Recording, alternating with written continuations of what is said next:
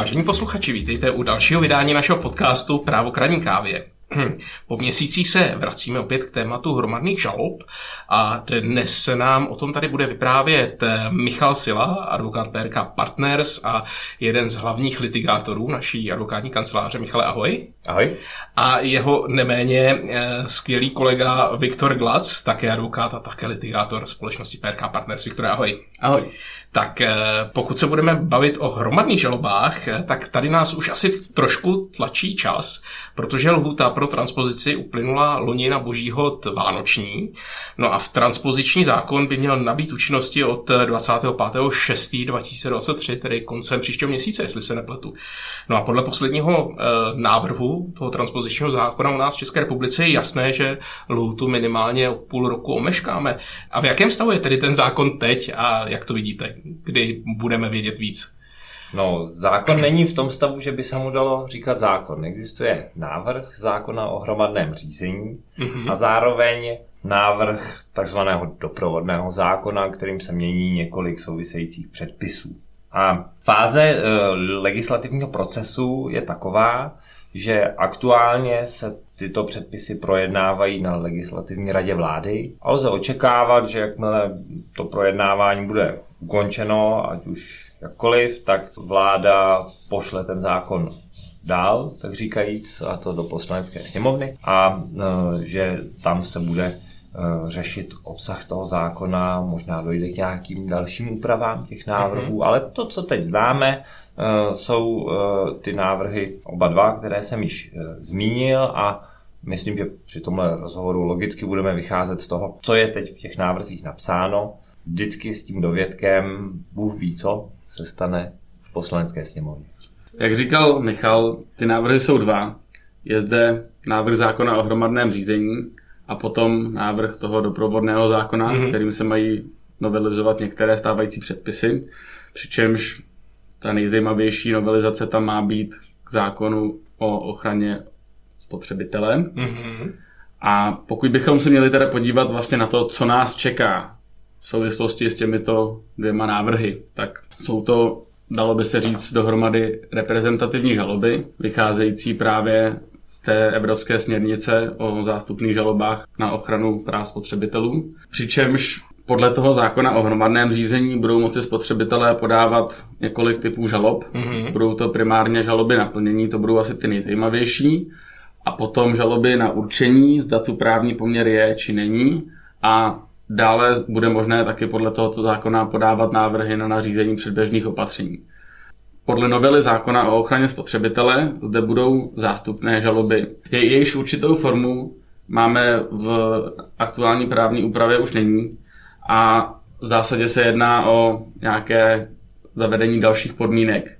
A ty varianty těch zástupných žalob podle zákona o ochraně spotřebitele budou buď na zdržení se konkrétního jednání, anebo na určení, že ze strany toho podnikatele došlo k porušení nějaké povinnosti. Mm-hmm. A opět i podle tohoto zákona bude moci se žalobce domáhat nařízení předběžného opatření. Mm-hmm. No a tím pádem vlastně otázka relativně jednoduchá, nebude mít jednoduchou odpověď. Opt-in nebo opt-out? Ha, to je velká otázka, to je vlastně klíčová součást toho legislativního procesu. Možná se stane, že se tam ten opt-out nakonec objeví. Mm-hmm. Teď je ale v návrhu povolen pouze opt-in. Já osobně se domnívám, že je to správně, že opt-out do našeho právního řádu nepatří. Abych to přiblížil opět a znovu posluchačům, vím, že v každém podcastu nebo povídání o hromadných žalobách se tohle řeší, ten rozdíl mezi opt-in a opt-out. Tak opt-out v podstatě spočívá v tom, že někdo zažaluje nějaký nárok hromadně, mm-hmm. řekněme za nějakou skupinu, a ti dotčení, vlastně ti potenciální žalobci, v normálním světě žalobci, se musí odhlásit. Hmm. Kdežto u opt-inu je to naopak. Naopak se musí aktivně přihlašovat a říct, že mají zájem přiskočit k té skupině a stát se součástí toho řízení. Neřekl bych účastníkem, ale součástí toho řízení jako takového. A u těch spotřebních žalob to bude stejně, nebo tam je to právě naopak? Pokud máš na mysli ty reprezentativní žaloby, tak tam je v zásadě takový specifický koncept, kdy to řízení se opravdu týká neurčitého okruhu účastníků, mm-hmm. takže v zásadě týká se všech těch spotřebitelů, ale zároveň nikoho konkrétního. Po, pokud se podíváme vlastně na ty typy nároků, které tímto způsobem se dá uplatňovat, a vlastně máme to už dneska uh, zástupnou žalobu na ochranu před nekalou soutěží, tak pokud se tam ten žalobce nedomáhá nějakého konkrétního plnění, ale domáhá se zdržení nebo se domáhá určení, že došlo k porušení právní povinnosti, tak opravdu tam není potřeba řešit, jestli ten konkrétní spotřebitel se toho řízení účastní nebo ne. Nicméně to, co bych asi zdůraznil, je, že sice u nás ten institut už v nějaké formě je, ale to, co shledáváme nebezpečným, je kombinace těch budoucích institutů, které jsou v obou těch předpisech. Mm-hmm.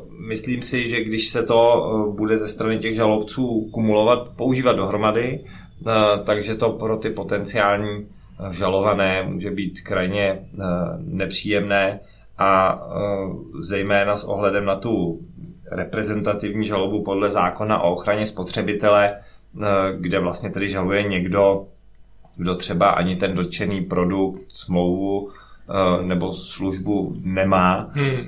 tak tam si myslím, že to je trošku problémové, protože možná vlastně není úplně na místě, aby někdo, koho se to netýká, uplatňoval vlastně cizí práva před soudem. Hmm. Když se vrátíme ještě k tomu zákonu o hromadném řízení, jaké jsou podmínky na to, aby mohl začít uplatňovat právě ta práva za ty účastníky, respektive ne účastníky řízení, ale za ty eh, subjekty, které mají nějaký nárok vůči žalovanému?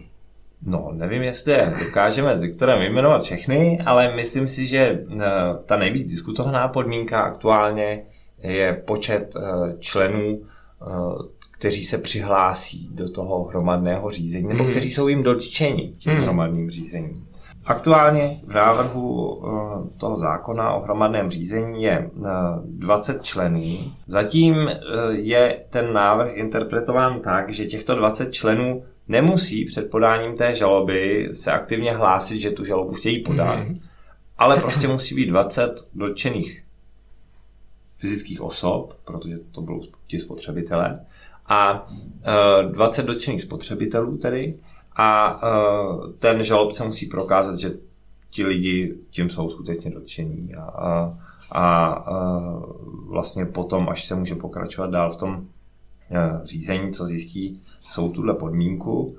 Pak jako jednu z hlavních podmínek zákon stanoví podobnost nároků. Bylo diskutováno v tom legislativním procesu, zda to má být podobnost skutková nebo podobnost právní.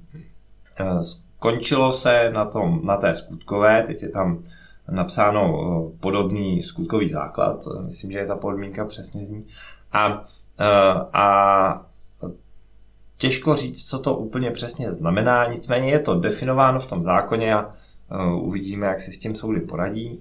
Pak je tam samozřejmě důležité i advokátní zastoupení toho žalobce, a uh, myslím si, že další podmínky určitě Viktor doplní taky. Já si myslím, že jedna z těch zásadních podmínek, a vlastně s ní souvisí potom řada dalších, tak je, kdo tu žalobu podává. Hmm.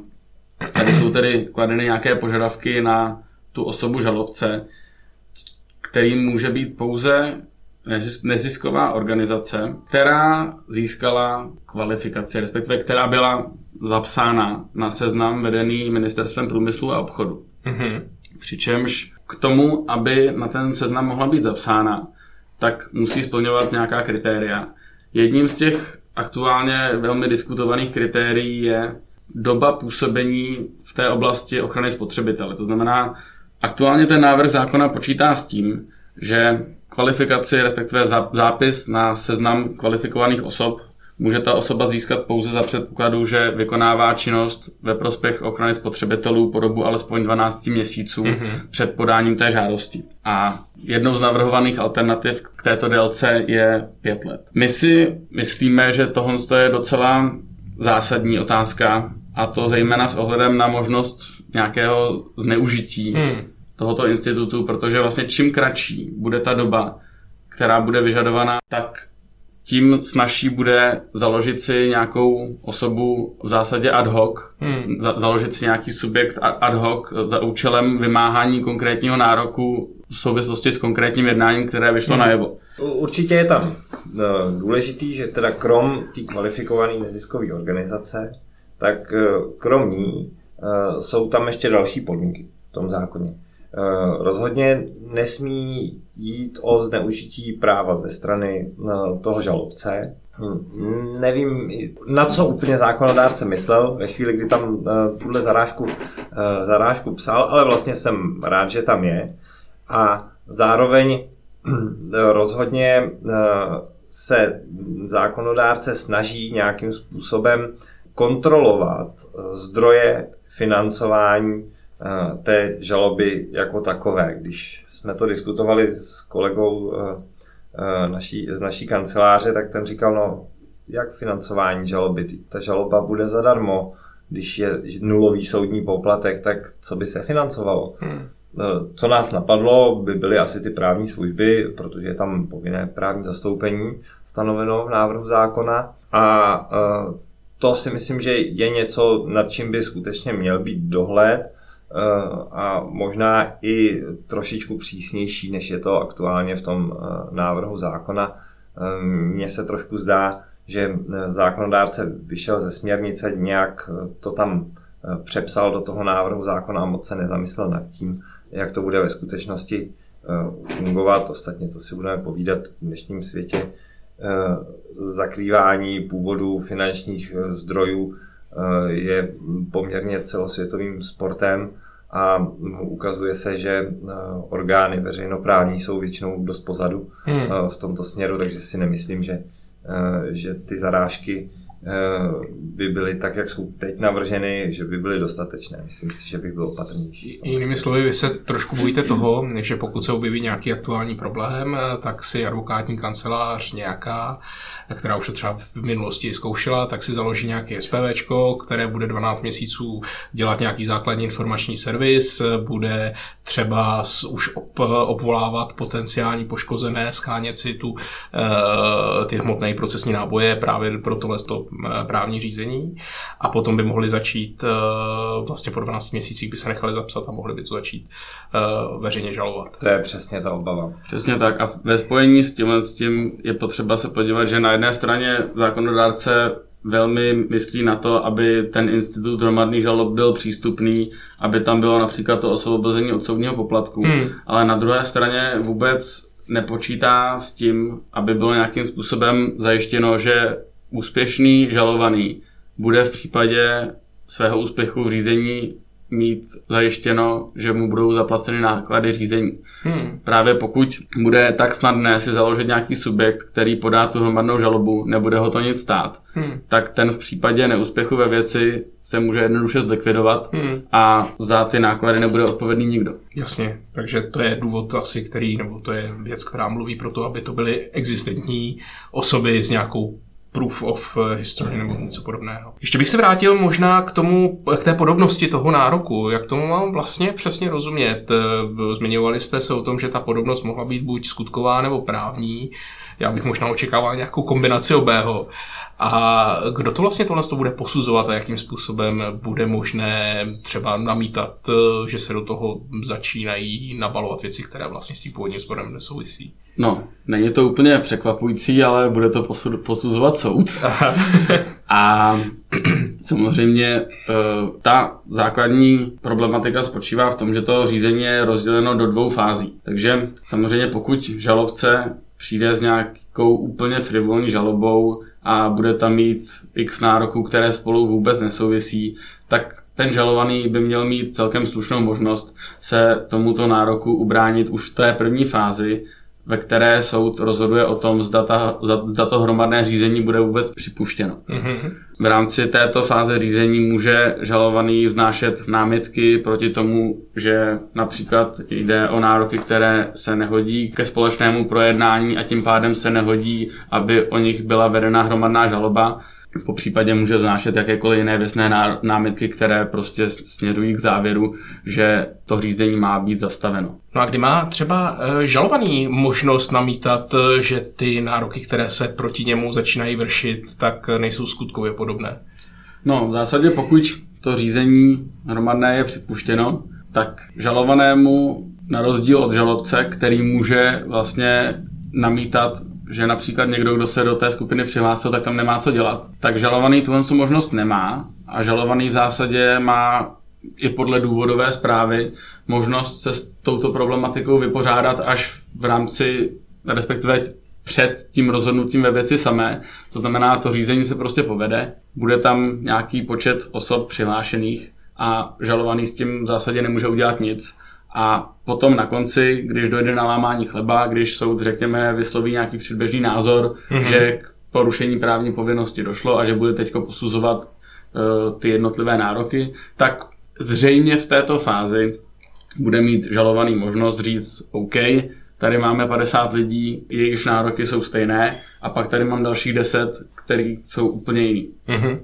A z nějakého důvodu prostě uvést, že v tomto řízení tak, jak byl například vymezen ten předmět toho řízení, mm-hmm. tak prostě není na místě, nebo nelze o těchto nárocích stejně rozhodnout. Takže bude asi zapotřebí tohle i z procesní stránky na straně toho žalovaného jako velice dobře zvládat a pohlídat si, jak je vymezený předmět toho řízení. Pro žalovaného je klíčové, aby se ubránil té přípustnosti té mm-hmm. žaloby. Určitě je to tak a v podstatě, co si budeme povídat, hromadné žaloby jsou vlastně americké class actions pod jiným názvem, hmm. tak stejně to platí i v U S A, že vlastně všichni ty právníci, kteří brání ty žalované, moc dobře vědí, že vlastně rozhodnutí o přípustnosti, certifikaci té hromadné žaloby je něco jako rozhodnutí ve věci samé. Hmm.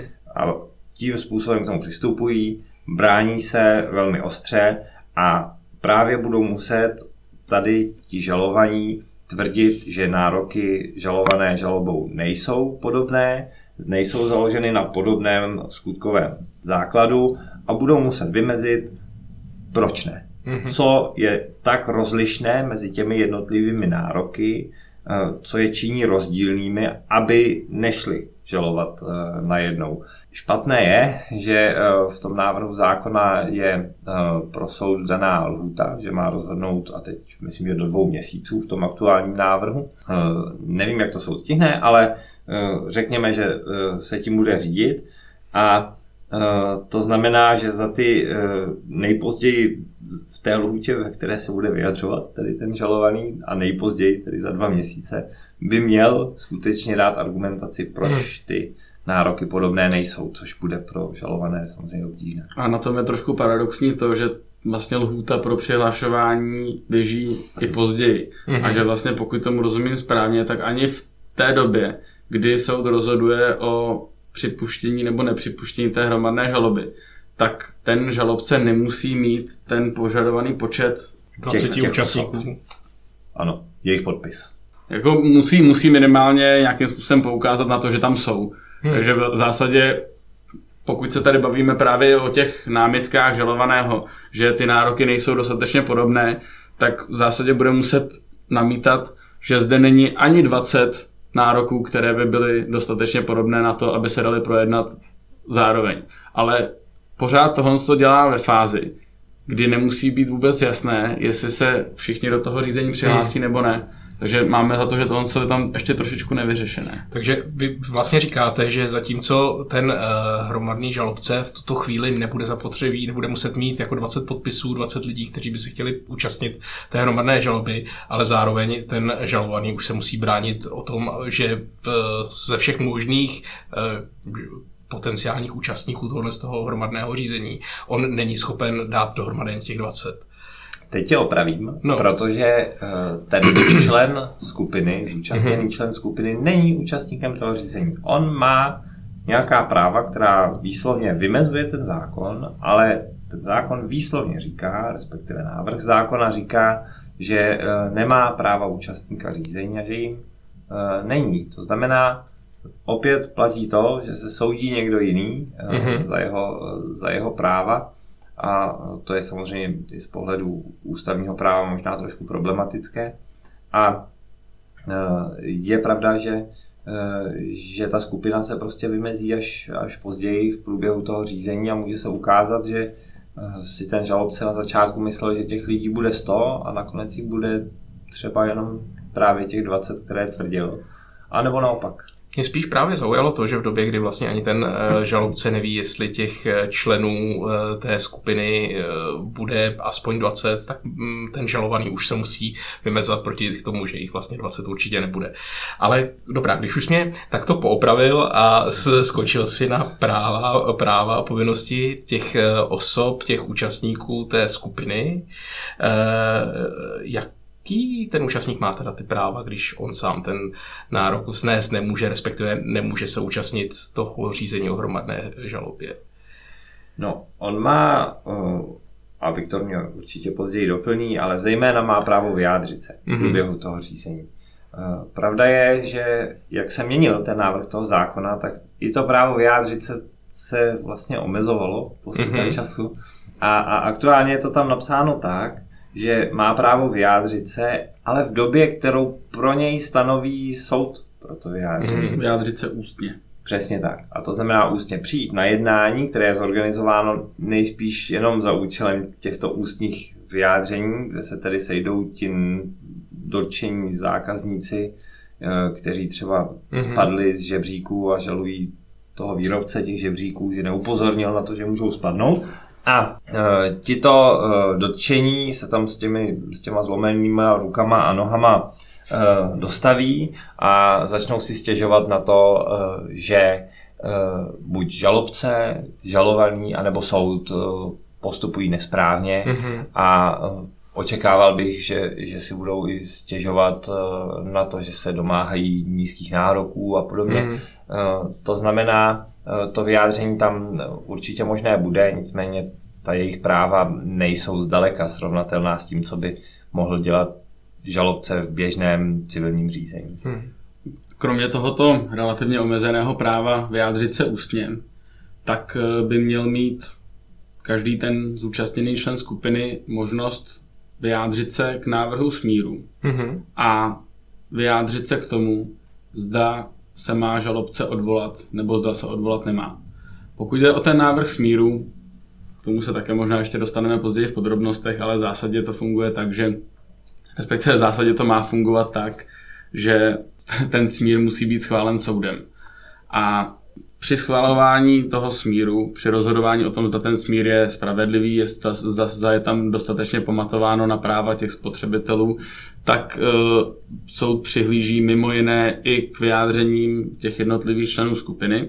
A pokud například tady máme nějaký, nějakou frakci těch členů skupiny, kteří s těmi podmínkami smíru nesouhlasí, mm-hmm. soud to vezme v potaz, ale pokud soud shledá, že opravdu ty podmínky toho smíru jsou spravedlivé i navzdory tady těm námitkám, tak ten smír je závazný mm-hmm. i pro ty členy skupiny, kteří s tím smírem nesouhlasili. A pokud je tam potom vlastně ta možnost vyjádřit se k tomu odvolání, tak zase je to nějaká možnost uplatit svůj názor vůči tomu, vůči tomu žalobci, vůči tomu subjektu, který, který zastupuje ty spotřebitele. A je to, řekněme, takové doporučení. Pro toho žalobce to není závazné, mm-hmm. ale zároveň tedy z důvodové zprávy minimálně plyne, že pokud by například ti spotřebitelé chtěli, aby se žalobce odvolal proti zamítavému mm-hmm. rozsudku například, a on to neudělal, tak by to mohlo vést nebo otevírat cestu pro civilní odpovědnost toho hmm. žalobce vůči těm spotřebitelům, jejichž práva on dostatečným způsobem nehájil. Mně ještě napadla vlastně otázka litispendence a překážky věci rozhodnutí. Předpokládám, že u opt-in řízení asi litispendence úplně nebude přicházet v potaz, minimálně pro ty nezúčastněný, nezúčastněný spotřebitele, ale v okamžiku, kdy je schválený smír nebo rozhodnuto o tom, o té hromadné žalobě, je tam nějaká otázka věci, nebo překážka věci rozhodnuté? V zásadě se to vztahuje opravdu jenom na ty nároky těch zúčastněných členů skupiny. Mm. Pokud jde o překážku litispendence, tak to hromadné řízení ji zakládá pouze ve vztahu k potenciálním dalším návrhům na zahájení hromadných řízení mm. ohledně stejných nebo obdobných nároků.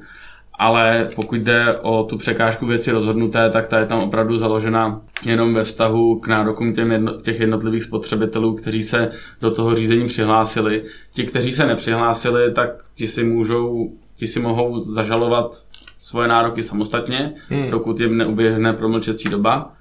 A pak je tam ještě jedna zajímavost, respektive ten zákon počítá s tím, že pokud někteří ty spotřebitelé zažalovali svoje nároky separátně, samostatně, mm-hmm. tak předtím, než uplyne ta lhůta k přihlašování, tak vlastně oni mohou celkem jednoduše ze svého individuálního řízení přejít do toho mm-hmm. hromadného řízení, přihlásit se tam taky a to jejich individuální řízení se přeruší a potom, co to hromadné řízení skončí, tak v zásadě na základě výsledku hromadného řízení se v tom původním řízení jenom rozhodne o náhradě nákladů řízení. Mm-hmm. Ještě jste zmiňovali uh, americké class actions a vybavuju si, že jedna z hlavních otazníků uh, tohoto uh, návrhu o hromadném řízení bylo i to, jestli nebudeme dopadat potom jako v Americe, kdy se na těch hromadných žalobách uh, napakují právě ty fondy, které financují uh, ty hromadné žaloby a skutečně jako poškození spotřebitelé potom odejdou od soudu s poukázkou na jednu stopu dlouhý sendvič, aniž bych chtěl jmenovat. Jak na to myslí český zákonodárce? Může se tenhle vlastně jako ukradnutí si toho sporu právě nějakým financiérem stát i u nás? Podle toho aktuálního návrhu. Myslím si, že jak je navržen v současné době, tak se to stát vlastně může. Aha. Naštěstí je tam aspoň ta zarážka spočívající v tom, že žalobcem žalobcem musí být ten kvalifikovaný subjekt, řekněme, na ochranu spotřebitele.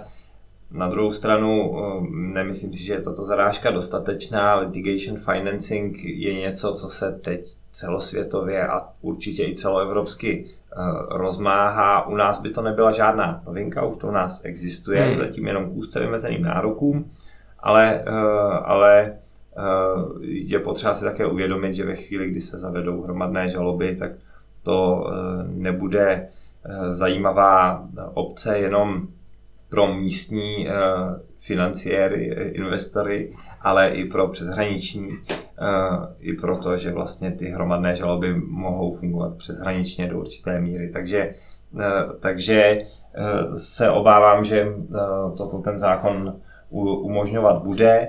A nemyslím si, že je to, že je to úplně správně, protože vlastně v civilním právu v České republice a vlastně celoevropsky se dá říci, vždycky platilo, že každý se může a má být za svá práva, ale on sám a ne nikdo jiný za něj. A, a já se obávám, že hromadné řízení je vlastně dalším krokem ve směru nějaké actio popularis, která si nemyslím, že by k nám úplně patřila. A druhá otázka, která, kterou jsem se také počal z té Ameriky, hodně diskutovaný institut by měl být takzvaný Discovery Institute, který naše hromadná řízení také měla zavést. Jak jsme tady v této otázce na tom? No, ten původní návrh zákona počítal s poměrně širokou implementací toho, s čím ta směrnice počítá. Přičemž směrnice prostě vyžaduje, aby v souladu s platnými unijními a vnitrostátními pravidly důvěrnosti a přiměřenosti byla zavedena nějaká možnost uložit žalovanému, aby zpřístupnil důkazy, ke kterým ten žalobce v zásadě mm-hmm. nemůže mít sám přístup. Aktuální návrh počítá v zásadě se zachováním dosavadní úpravy paragrafu sto dvacet devět odstavec dva O S R, to je předložení nějakého konkrétního důkazu označeného žalobcem v situaci, kdy žalobce dokáže přednést nějaké přesvědčivé důvody, proč vlastně tady ten důkaz by měl být předložen mm-hmm. a také osvědčí, že ten důkaz je v držení žalovaného. Nemělo by se teda jednat o důkazy nebo důkazní návrhy typu, že požaduje předložení veškeré e-mailové komunikace týkající se nějaké věci, musí to být prostě něco, co je opravdu ohra- ohraničeno tím konkrétním návrhem. Každopádně domníváme se, že v rámci toho legislativního po- procesu pokračujícího zde budou ještě snahy o to, hmm. aby tento institut byl nějakým způsobem rozšířen. Tak uvidíme. Děkuju, děkuju vám za vaše zajímavé názory a hodnocení toho zákona o hromadných žalobách, tak jak je teďko uh, už snad na cestě do poslanecké sněmovny. To byli pánové Michal Silla, Viktor Glatz, advokáti P R K Partners. Kucíky. Díky. Díky. A vás, vážené posluchače, ještě požádám, abyste chvíli vydrželi u svých přijímačů, neboť bude následovat Kristýna Faltýnková se svým přehledem legislativních a právních novinek.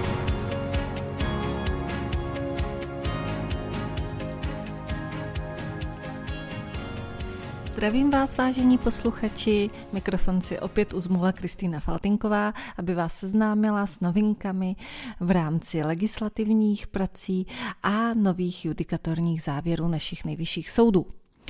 A začneme hned velmi zásadním návrhem, kterým se bude měnit, pokud projde samozřejmě legislativním procesem, náš občanský zákoník.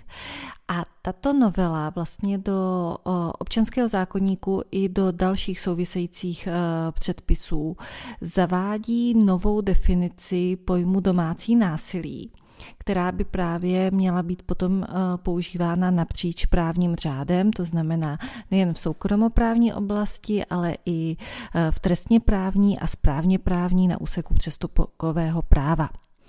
Ta navrhovaná definice domácího násilí zní: domácím násilím se rozumí jednání vůči oběti, kterým bylo nebo může být neoprávněně zasaženo do její duševní nebo tělesné integrity, svobody, důstojnosti, zejména v pohlavní oblasti, vážnosti, cti nebo soukromí, nebo kterým byla vážně ohrožena nebo narušena její schopnost uspokojovat své potřeby nebo potřeby členů společné domácnosti, nebo které spočívá ve zneužívání moci nebo nerovného postavení. Dále je stanoveno, že obětí domácího násilí může být osoba, která s osobou dopouštějící se domácího násilí žije nebo žila ve společné domácnosti, ale také osoba blízká nebo ten, kdo jí dříve byl, nebo rodič společného dítěte, nebo ten, kdo s osobou dopouštějící se domácího násilí vykonává rodičovskou odpovědnost. Tahle nová definice tak je vlastně její přijetí motivováno tím, že v současné době bylo zjištěno, že nepanuje shoda v náhledu na to, kdo je obětí domácího násilí, ani o tom, co to vlastně domácí násilí je. Konzistentní výklad není zastáván mezi jednotlivými státními institucemi, například co se týče policie České republiky a OSPODu, a ta nejednotnost v chápání a vůbec přístupu k obětem domácího násilí tak vzniká i uvnitř jednotlivých státních institucí a podobné situace jsou pak často řešeny a posuzovány různě a velmi individuálně v závislosti na té konkrétní osobě, která se danou situací zabývá. Současně v tom novém občanském zákoníku, který už dávno není nový, tak se navrhuje ještě pár dalších úprav. Mimo jiné by probíhající nebo v minulosti proběhnuvší domácí násilí mělo být zohledněno v rámci vypořádání společného jmění manželů.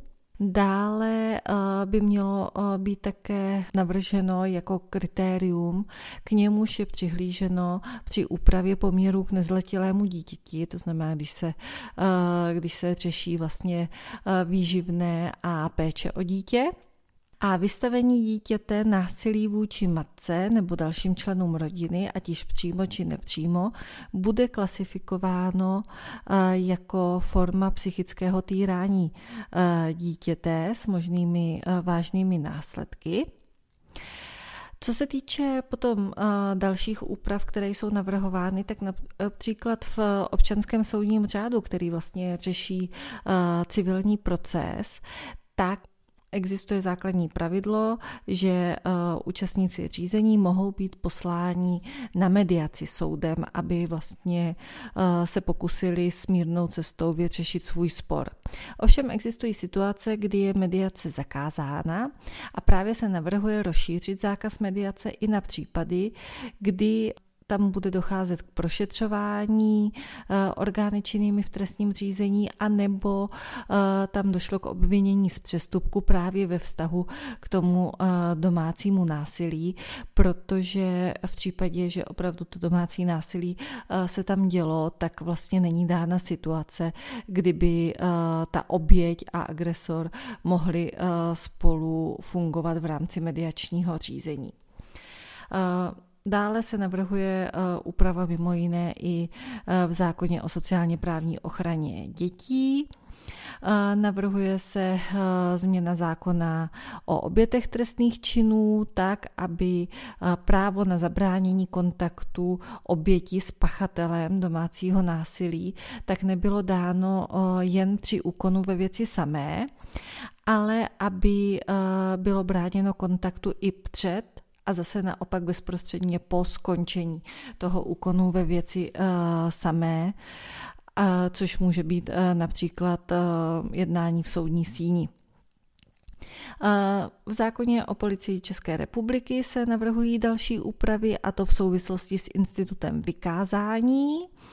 Potom uh, už jsem zmiňovala také, uh, že se to promítne i do přestupkového práva a v přestupkovém řízení by se měla uh, řešit právě ochrana obětí domácího násilí nad rámec uh, obecné ochrany, která je v zákoně o přestupcích uh, tak zakotvená. A to tak, aby se to při, uh, přiblížilo úpravě uh, zvlášť zranitelných obětí ve smyslu zákona o obětech trestných činů. Zejména se tam uh, vlastně začleňuje právo na doprovod důvěrníka, tak jak to funguje právě v, trest, uh, v trestním řízení. Uvidíme samozřejmě, protože tohle určitě bude novela, která bude předmětem mnoha diskuzí. Nemyslím si, že by legislativním procesem prošla bez jakýchkoliv úprav, takže uvidíme, jak bude vypadat závěr, závěrečná verze a do kterých právních předpisů a jakou, v jaké podobě se nová definice domácího násilí promítne a jak vůbec bude v konečném důsledku znít. Další návrh zákona, který je v současné chvíli v připomínkovém řízení, ten si myslím, že nemusím nějak rozebírat a podrobně, protože toho byly opravdu plné sdělovací prostředky. Jedná se o návrh zákona o konsolidaci veřejných rozpočtů, který vlastně vychází z dohody koaličních stran o tom, jak snižovat deficit státního rozpočtu a jak přistoupit ke konsolidaci veřejných financí. Ten návrh zákona o konsolidaci veřejných rozpočtů tak je vlastně souborem novel uh, zákonů. A to prosím konkrétně padesát sedm různých zákonů, do kterých bude, uh, bude zasahovat. Další zákon, který uh, bych chtěla zmínit, uh, opět je to takové těžší téma, tak je uh, vlastně novela zákona o náhradním výživném pro ne- zaopatřené dítě. Tento zákon tak vlastně je v účinnosti od prvního července dva tisíce dvacet jedna, takže je v účinnosti relativně krátkou dobu, nicméně je důležité si uvědomit, že je to téměř dva roky od jeho účinnosti a právě to je důvod, proč se přistupuje k této novele, protože na základě dosavadních zpráv tak je, je zjištěno, že tento zákon funguje a v současné době pobírá dávku náhradního výživného podle tohoto zákona devět tisíc nezaopatřených dětí. A ten zákon je koncipován, nebo ta dávka je koncipována tak, že v případě, že nezaopatřené dítě, dítě tak nedostává soudem stanovené výživné od povinné osoby, tedy od osoby, které soud uložil, aby poskytovala na toto dítě výživné, a uh, současně tam do, uh, probíhá vymáhací řízení na výživné, tedy není to jen o tom, že uh, ten většinou je to jeden z rodičů, tak jeden z rodičů neplatí, ale druhý rodič se aktivně snaží toho výživného domoci, například v rámci exekučního řízení nebo řízení o soudním výkonu rozhodnutí, tak v takovém případě stát vlastně poskytuje pomoc, a to formou náhradního výživného, které vyplácí ve výši stanovené tím soudním rozhodnutím, nejvýše však ve výši tři tisíce korun měsíčně. Avšak zákon v současné podobě stanoví, že nárok na tadyto náhradní výživné tak zaniká po výplatě dvacet čtyři dávek, což jsou právě ty dva roky, nebo případně skončením nezaopatřenosti dítěte, to znamená, kdyby dítě v mezičase dospělo, dokon, dokončilo studia, začalo se o sebe starat samo. No a bylo, bylo právě zjištěno, že i když je tam ta aktivita, probíhá exekuční řízení a podobně, tak jsou situace, kdy ani po těch dvou letech vlastně ta finanční situace se nestabilizuje, nedojde ke zlepšení platební morálky povinného a ta efektivita vymáhání výživného tak není taková, aby vlastně to nezaopatřené dítě už mělo jistotu, že jeho finanční potřeby budou zajištěny. A podstatou tedy této novely je, že dojde k tomu, že ten nárok na náhradní výživné nebude zanikat po výplatě dvacet čtyři dávek, ale po výplatě čtyřicet osm měsíčních splátek náhradního výživného a samozřejmě případně dříve, pokud, pokud by tam došlo k tomu, že to dítě už to výživné nepotřebuje. S tím, že bude to upraveno tak, aby oprávněná osoba nemusela po zániku nároku dle stávajícího znění zákona podávat vlastně novou žádost o náhradní výživné, bude to, bude to navazovat, je tam řešeno i přechodné ustanovení. A jenom pro zajímavost, tak vlastně ty pohledávky na výživné, které nezaplatil ten, kdo měl, platil je místo něj stát, tak v tuto chvíli vždycky po uplynutí té celé doby, tedy po těch dvaceti čtyřech měsících, tak měli přecházet na stát a tady, i když k té výplatě bude docházet teoreticky až čtyřicet osm měsíců, tak po dvaceti čtyřech měsících přechází pohledávka na stát a stát už může začít s vymáháním vůči tomu, vůči tomu povinnému a následně, pokud by bylo vyplaceno v plné výši, tak tam dojde k dalšímu postoupení po těch dalších dvaceti čtyřech splátkách. Tak a zůstáváme nadále v oblasti sociálně právní, protože tu máme návrh zákona o sociálním podniku, což by tedy měla být novinka s tím, že Ministerstvo práce a sociálních věcí na tomto pracuje už od roku dva tisíce devatenáct a cílem je, aby došlo k nějakému zrovnoprávnění, respektive k podpoře zaměstnavatelů osob se specifickými potřebami ve srovnání právě se zaměstnavateli osob na chráněném trhu práce, kdy ta pravidla se dost zásadně liší. A tady ten návrh zákona by měl zavést do právního řádu nové pojmy, a to pojem sociální ekonomika, a dále potom zavádí vlastně úplně nové sociální podniky. Opravdu se používá slovo podnik, byť v rámci občanského zákoníku fungujeme s termínem obchodní závod. Ale tady by měl vzniknout uh, sociál, uh, registrovaný sociální podnik uh, jako stabilizační uh, sociální podnik s tím, že uh, v tomto druhu sociálního podniku uh, se bude zabezpečovat důstojné a stabilní zaměstnávání uh, zaměstnanců, kterými budou osoby se zdravotním postižením a osoby v předdůchodovém věku.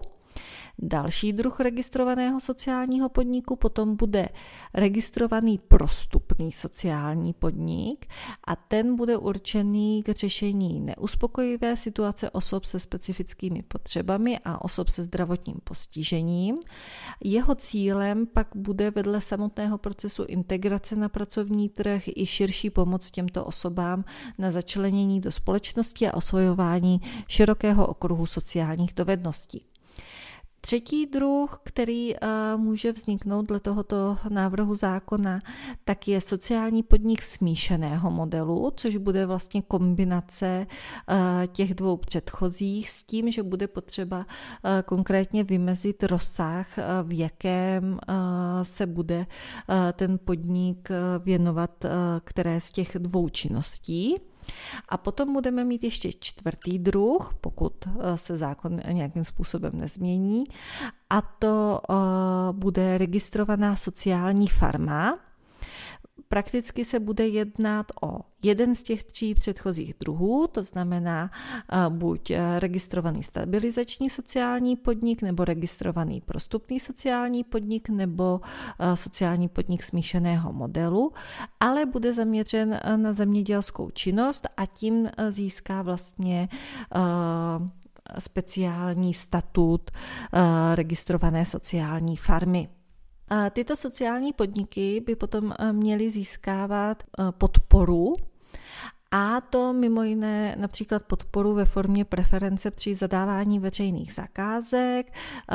Další formy podpory by měly vzniknout promítnutím do zákona o daních z příjmů, zákona o pojistném na sociálním zabezpečení. Mělo by se to promítnout i do právní úpravy v oblasti zprostředkování zaměstnání. Ono těch změn je relativně dost.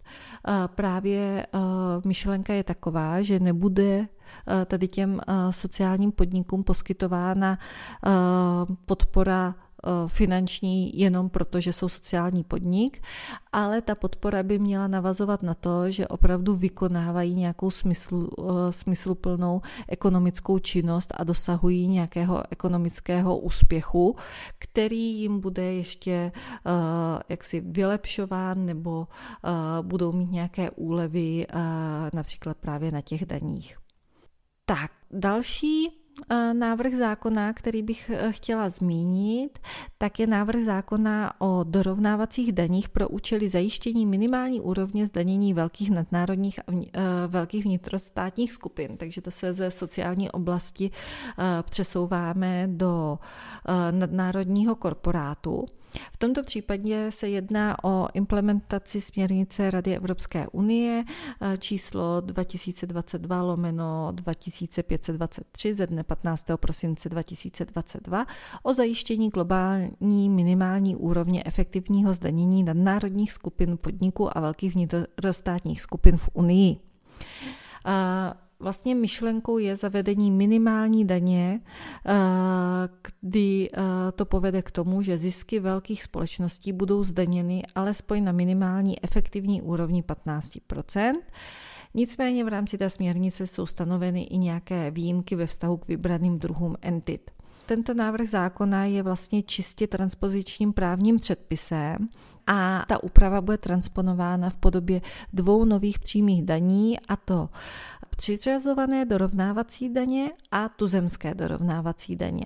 S tím, že uvedené daně nejsou daněmi z příjmu, a proto v zákoně bude i vztah dorovnávacích daní a daně z příjmu nějakým způsobem upravený a bude, budou řešeny i podmínky správy tady těchto daní s tím, že subsidiárně se bude aplikovat daňový řád.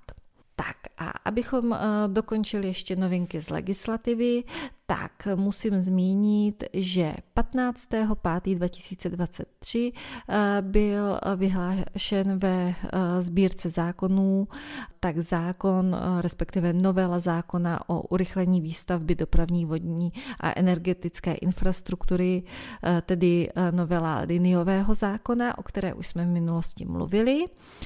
A dvacátého druhého května tak prezident České republiky podepsal novelu nového stavebního zákona a také nový zákon o jednotném environmentálním stanovisku, který vlastně souvisí právě s novelou nového stavebního zákona. Takže to vypadá, že opravdu se těchto předpisů už dočkáme, avšak můžeme se nechat překvapit, zda nedojde k novele novely ještě předtím, než nabydou účinnosti.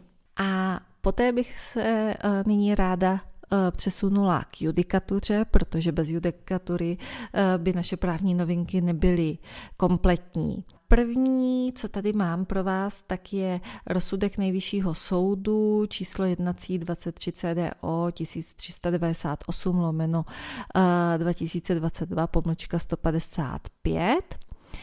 A to je judikát, který řešil opět smluvní pokuty. Smluvní pokuty jsou teď na Nejvyšším soudě velmi oblíbené téma. A v tomhle případě šlo o otázku, jakým způsobem je potřeba uplatnit nepřiměřenost smluvní pokuty. V daném sporu šlo o to, že účastníci uzavřeli nájemní smlouvu, jejím předmětem byl nájem plakátovací plochy. V nájemní smlouvě bylo stanoveno, že po skončení nájmu tak je potřeba odstranit veškeré reklamní plakáty z té reklamní plochy tak, aby byla reklamní plocha zcela čistá. Avšak ten nájemce tak reklamní plochu pouze překryl čistým papírem, který se následně odlepil, ale rozhodně ji nevyčistil. Proto pronajímatel tak uplatnil smluvní pokutu za porušení povinnosti vyčistit tu reklamní plochu po skončení nájmu, a to ve výši tisíc korun za každý započatý den prodlení. Celkem to bylo za šest set devadesát osm dní. A ten nájemce tak v rámci svých vyjádření tvrdil, že je běžnou praxí, že se ty plakátovací plochy nečistí, nýbrž se plakáty pouze seškrábou a dojde k překrytí odolnější krytinou tak, aby vlastně ta plocha byla čistá a ta původní reklama už nebyla dále viditelná. Takže primárně tvrdil nájemce, že se porušení své povinnosti nedopustil, protože postupoval tak, jak je na trhu obvyklé. Nicméně zmínil i to, že smluvní pokuta je nepřiměřená, rozporná s dobrými mravy a rozporná se zásadami poctivého obchodního styku. No a Nejvyšší soud se zabýval tím, zda v takovémto případě může přistoupit k moderaci smluvní pokuty, protože z ustanovení paragrafu dva tisíce padesát jedna občanského zákoníku tak vyplývá, že k moderaci smluvní pokuty může soud přistoupit pouze na základě návrhu dlužníka. Ono to bylo jinak v rámci předchozí právní úpravy dle starého obchodního zákoníku, kde bylo i judikaturou dovozováno, že je možné, aby soud dospěl k závěru, že smluvní pokuta je nepřiměřená, a snížili i bez toho, aby to dlužník vůbec navrhoval. Avšak občanský zákoník tak k tomuto přistupuje jinak a ten návrh dlužníka tam musí být. Co je ovšem ne až tak jasné, tak jaký obsah musí mít ten návrh dlužníka. A když vlastně soud k tomu nemůže přistoupit z úřední povinnosti. Nicméně Nejvyšší soud dospěl k závěru, že nárok na zmírnění pokuty není potřeba uplatnit úplně výslovně. Stačí, když z přednesu strany, z vyjádření k žalobě či z vyjádření v rámci řízení, tak vyplyne, že ta žalovaná strana vznáší námitku nepřiměřenosti té smluvní pokuty.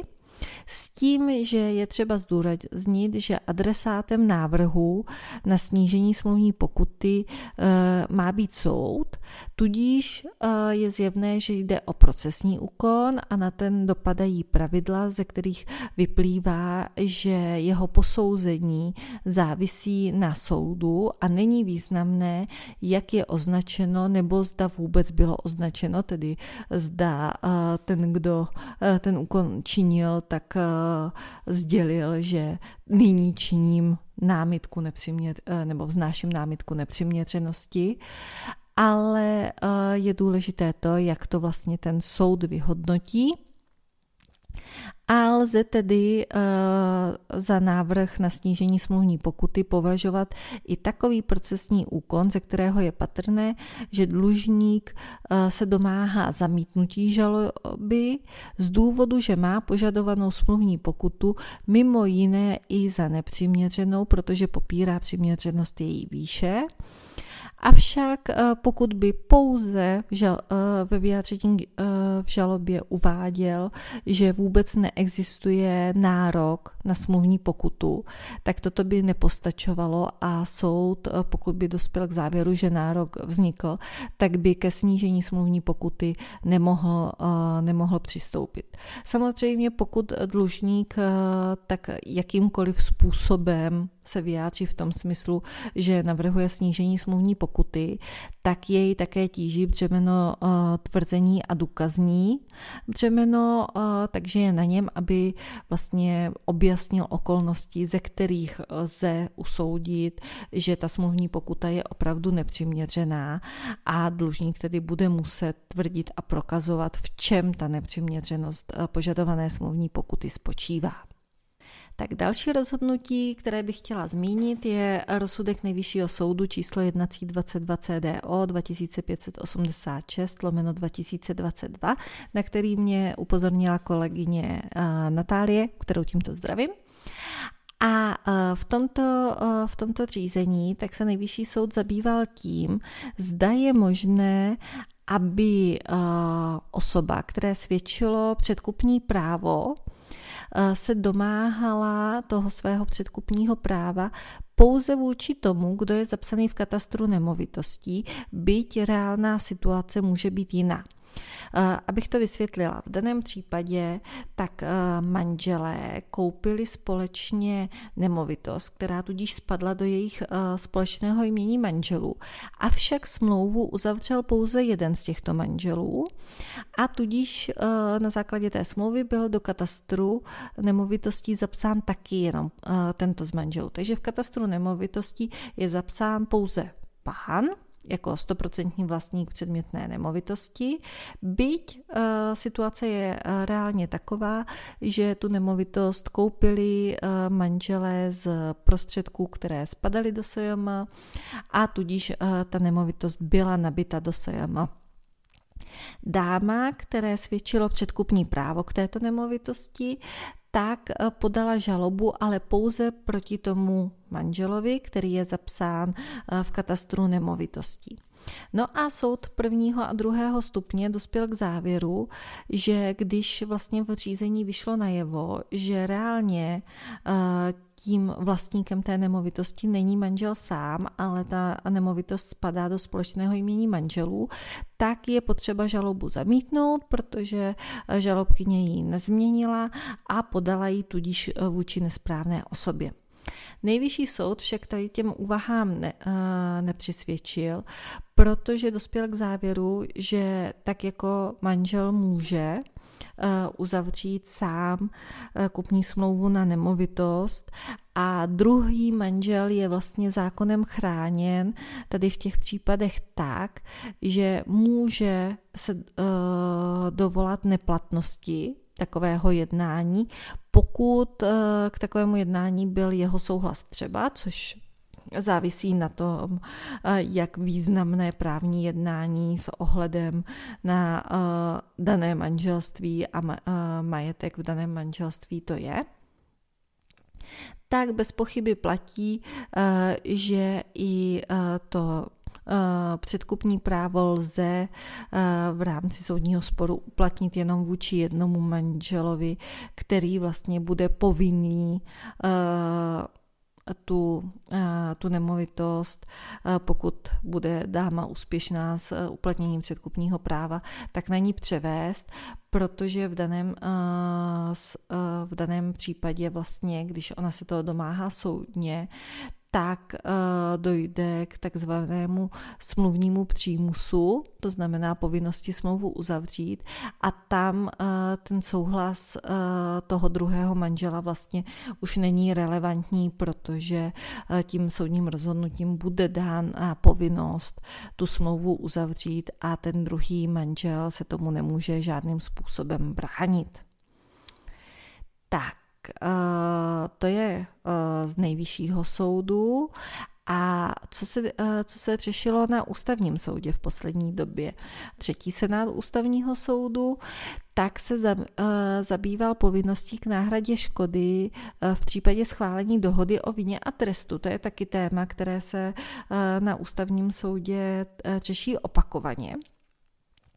A v daném případě došlo totiž k tomu, že uh, tam uh, vlastně státní zástupce a dva obvinění tak uzavřeli dohodu o vině a trestu, ale protože uh, došli k tomu, že není možné uh, nalézt shodu ohledně výši škody, kterou svými trestnými činy, které byly kvalifikovány jako zločin podvodu, tak způsobili, tak vlastně ti poškození byli odkázáni se svým nárokem na náhradu škody do občanskoprávního řízení.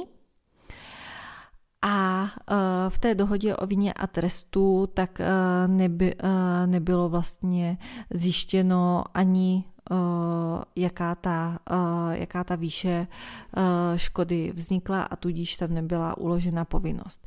Nicméně tam došlo k tomu, že vrchní soud tak na základě odvolání poškozených rozsudek soudu prvního stupně částečně zrušil a uložil stěžovatelům zaplatit poškozeným na náhradě majetkové škody tak určité částky. Tam, tam šlo o to, že ta poškozená byla vlastně byla banka, která poskytla úvěr a myslela si, že ho poskytuje na dostavbu první a druhé etapy fotovoltaické elektrárny. Nicméně v době žádosti o úvěr ty už byly dokončeny a ti ti vlastně pachatelé tak od začátku věděli, že získané finanční prostředky z úvěru ve výši dvacet milionů tak použijí naopak na výstavbu třetí etapy s novým instalovaným výkonem, takže vylákali ty finanční prostředky za jiným účelem, než který měli od počátku v úmyslu. A, ale tady jde o to, že ve chvíli, kdy v té dohodě o vině a trestu není ta škoda vlastně vyčíslená, tak není možné, aby soud uložil povinnost k tomu, aby náhrada škody v nějaké výši byla, byla zaplacena, protože takový postup představuje porušení práva obviněných na spravedlivý proces a ústavní soud vlastně neměl ani jinou možnost, ani nechtěl postupovat jinak, než rozhodnutí vrchního soudu zrušit a věc mu vrátit zpět s tím, že ale vrchní soud je vázán názorem ústavního soudu, který říká, že pokud to v té dohodě není, tak soud je k tomu nemůže zavázat. No a já se vrátím ještě na Nejvyšší soud. Tentokrát ale vlastně šlo o insolvenční řízení. Nicméně v rámci insolvenčního řízení tak byly posuzovány dluhopisy.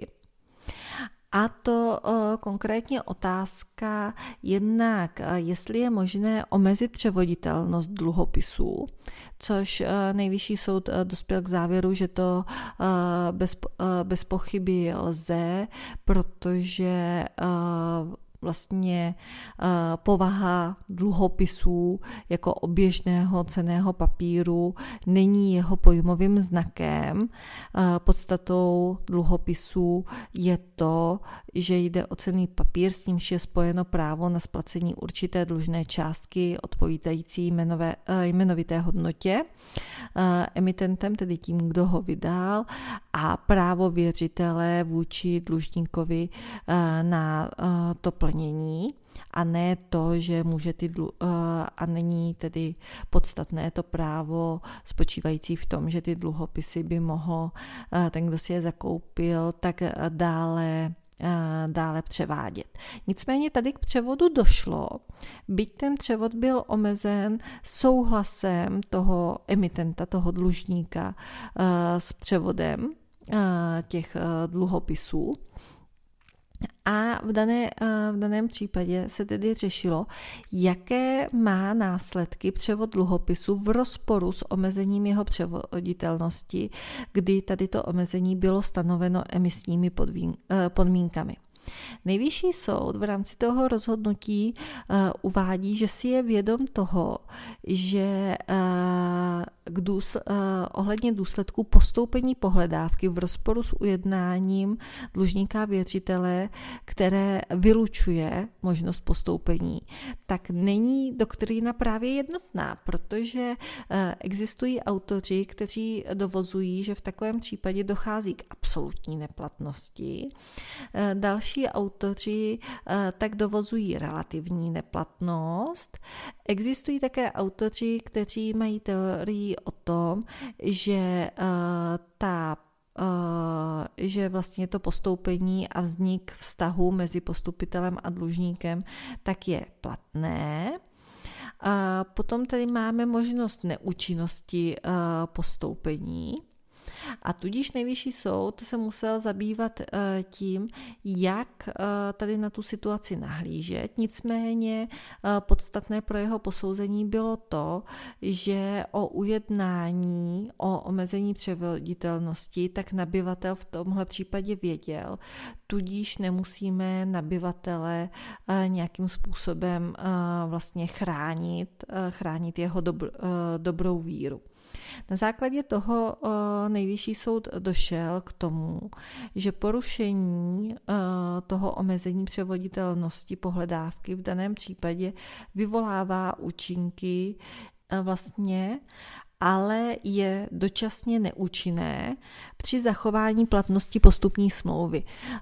To zní jako strašně složitá věta, i se mi to špatně říkalo, nicméně, když to zjednoduším, tak Nejvyšší soud vlastně říká, že to postoupení, ta smlouva o postoupení je platná, avšak je dočasně neúčinná, dokud nebude ten souhlas chybějící s převodem pohledávky, tedy s převodem toho dluhopisu, tak poskytnut, protože v tomto případě je potřeba, aby ta vlastně ten vystavitel toho dluhopisu, ten emitent, tak měl možnost přijmout postoupení pohledávky tím, že s tím následně udělí souhlas, protože on by mohl vlastně mít na tom postoupení i nějaký zájem, a pokud bychom přistoupili k závěru, že v případě